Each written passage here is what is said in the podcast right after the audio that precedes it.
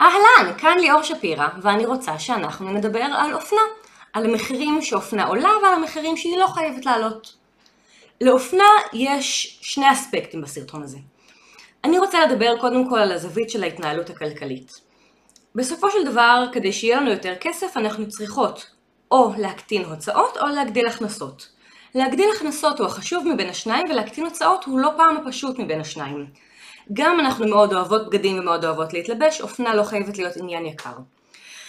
אם תגידו עכשיו אופנה זולה ואופנה מהירה, אתרים כמו שיעין, הזמנות מאתרים סינים או מאתרים מחו"ל, יש בגדים נורא בזול היום, וזה מגוון מאוד גדול, ואיזה יופי. מה שמוביל אותנו לנקודה השנייה שלי בנוגע לאופנה. תעשיית האופנה היא התעשייה השנייה המזהמת ביותר בעולם אחרי תעשיית הדלק. הייצור שלה, השינוע שלה, ואחר כך גם ההטמנה שלה באדמה. אם אתן אומרות, אוקיי, אז תורמים את יתר הבגדים במקום לזרוק.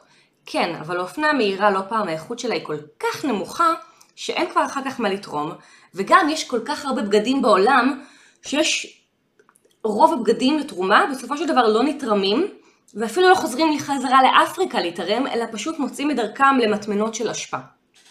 חוץ מזה תעשיית האופנה המהירה גם מעסיקה כוח עבודה זול בתנאים לא תנאים, לא פעם כוח העבודה הזול הזה הוא ילדים, ותעשיית אופנה אה, איטית נקרא לזה, שהיא גם אה, מוסרית יותר, היא חד משמעית יותר יקרה בכיס.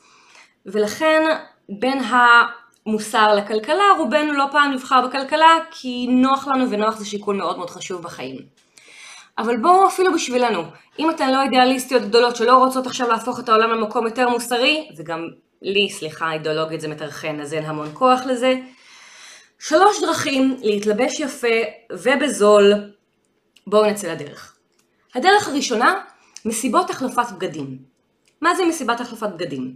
אנחנו ממיינות את הבגדים שלנו בארון, קובעות עם כמה חברות או עושות אירוע בפייסבוק או מודיעות לכל מי שמעוניינת להגיע, אנחנו מניחות את הבגדים שלנו, ערימה של מכנסיים, ערימה של חצאיות, ערימה של חולצות, אפשר לקפל יפה, אפילו עדיף לקפל יפה, מי שיכולה לתלות מצוין, ובסופו של הערב, בסופו של הערב, בסופו של המסיבה, תשימו לב שאתם כנראה יש לכם יותר בגדים שיצאתם איתם משהתחלתם איתם, ועדיין אתם תמצאו את המלתחה שלכם מרועננת היטב, וגם מוציאות בגדים שאתם לא לבשתם כבר הרבה מאוד זמן.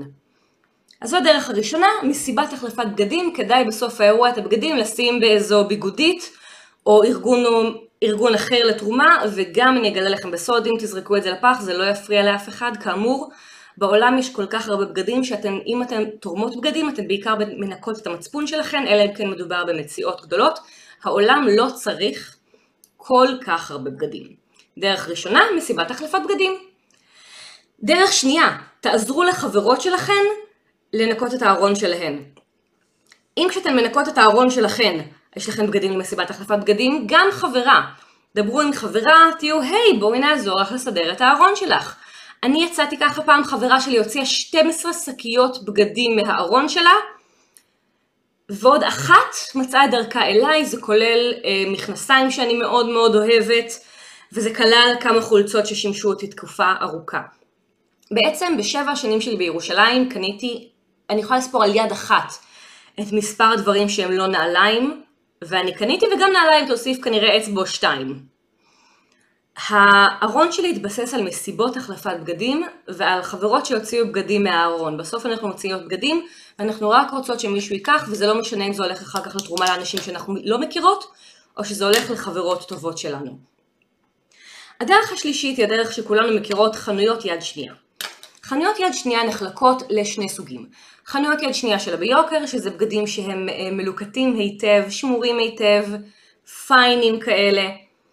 וגם שם יש דברים במחירים הרבה יותר נמוכים מאשר שתמצאו בחנויות בגדים רגילות.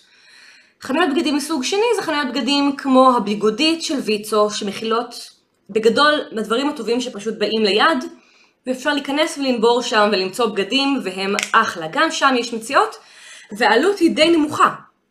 אז אלו שלוש דרכים שאפשר להתלבש יפה ובזול. דרך אחת, מסיבת החלפת בגדים, דרך שנייה לעזור לחברה, ודרך שלישית חנויות יד שנייה. למה לעשות את זה?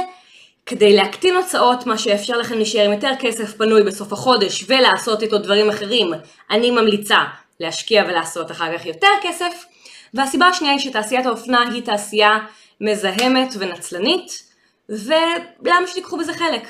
שתי נקודות בונוס. האחת, קורונה.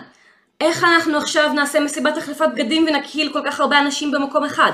במצב הזה מרפסות ומקומות פתוחים.